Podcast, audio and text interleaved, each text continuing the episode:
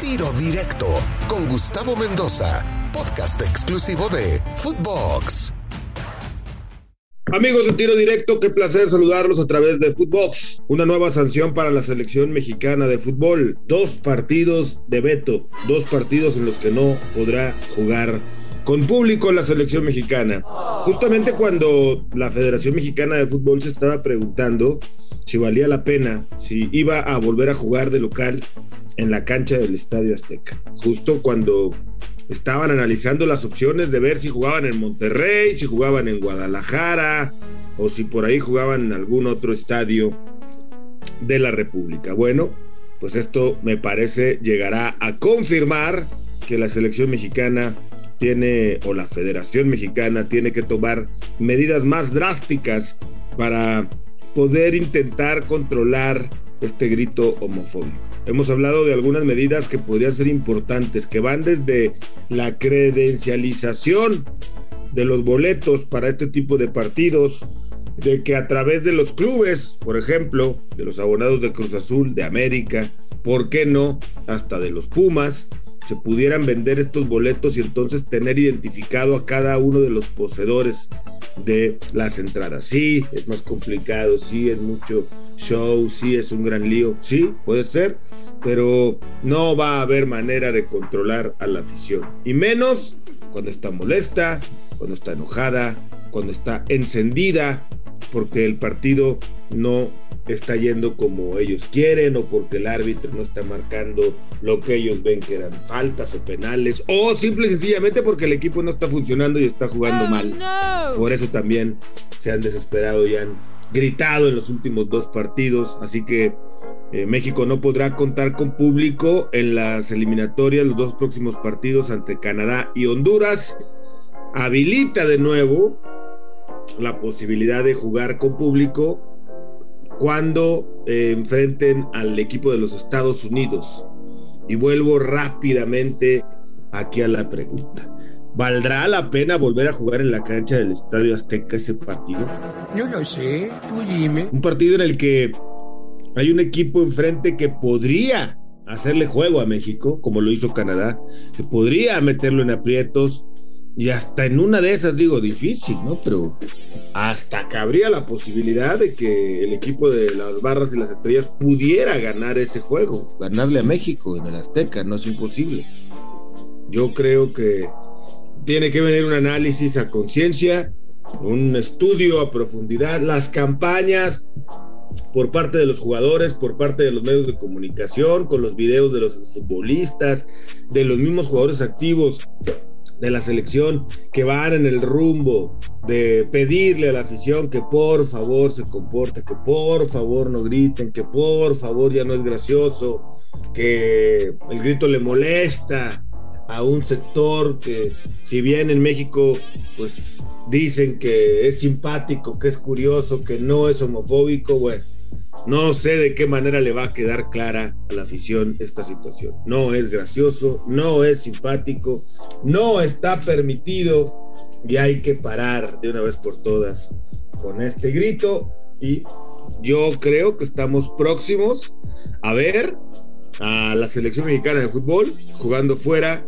de la cancha del Estadio Azteca. Imagínense, por ejemplo, en Monterrey, como fue el ambiente de la gran final entre Rayados y América. Yo creo que podría ser una gran posibilidad que el partido se llevara a cabo en ese estadio, en el Akron, en el mismo Jalisco, obviamente concientizando y hablando a la afición que se le solicitara el apoyo que por esta situación justamente se estaría cambiando de estadio. Dije Costa Rica y Honduras, Costa Rica y Panamá. Costa Rica y Panamá son las elecciones contra las que no habrá público en la cancha del Estadio Azteca, habilitándose de nueva cuenta eh, en cualquier estadio que decida jugar México ante los Estados Unidos, además de 100 mil francos suizos. Eh, todo esto por el partido de Canadá del 7 de octubre y el de Honduras del 10 de octubre.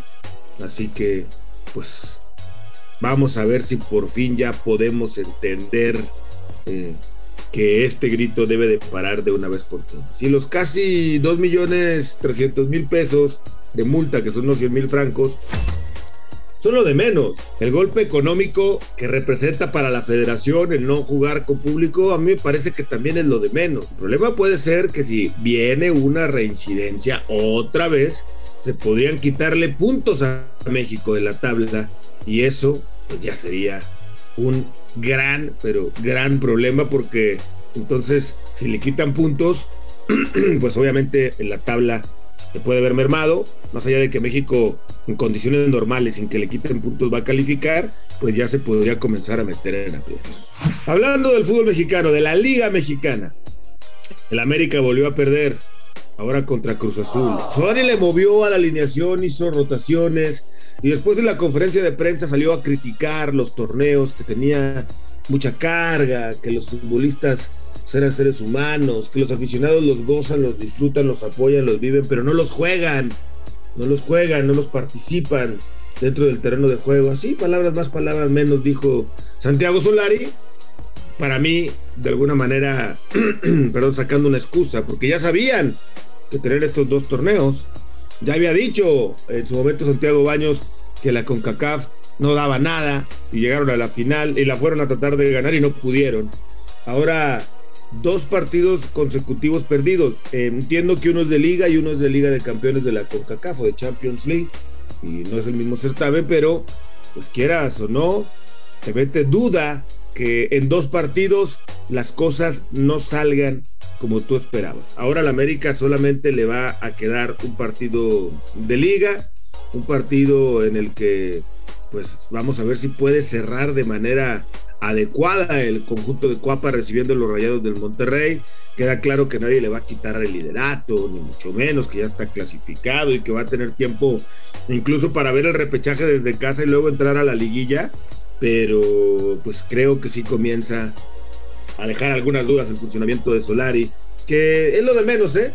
La verdad es que es lo de menos. Si pierde el partido como lo hizo ante Cruz Azul, si pierde contra Rayados, es lo de menos. Lo que no es lo de menos es haber perdido el título de la Conca Champions el otro día con Monterrey. Lo que no es lo de menos es si entra a la liguilla y no consigue ganar el campeonato en la liguilla. Bueno, va a entrar a la liguilla. Si no gana el campeonato, ahí sí no es lo de menos.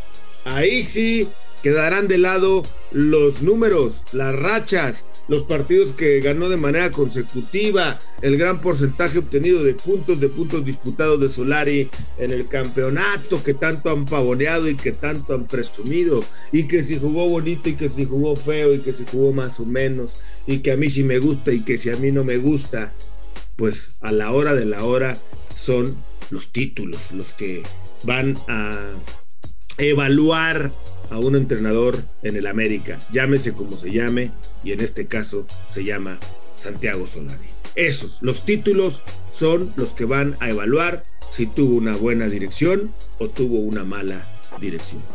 El antagonista Chivas, Guadalajara, que pierde en la cancha de Tigres, ya no depende de sí mismo el equipo de Guadalajara para clasificar a la liguilla del fútbol mexicano. Hoy, luego de la derrota ante el equipo de Miguel Herrera, pues se complica el panorama para el Guadalajara, que si bien de momento sigue teniendo la posición número 12, necesita esperar ver qué pasa con los partidos pendientes de Pumas, con el partido pendiente que hay por ahí de Pachuca, con el partido pendiente que tiene también el equipo del Atlético de San Luis.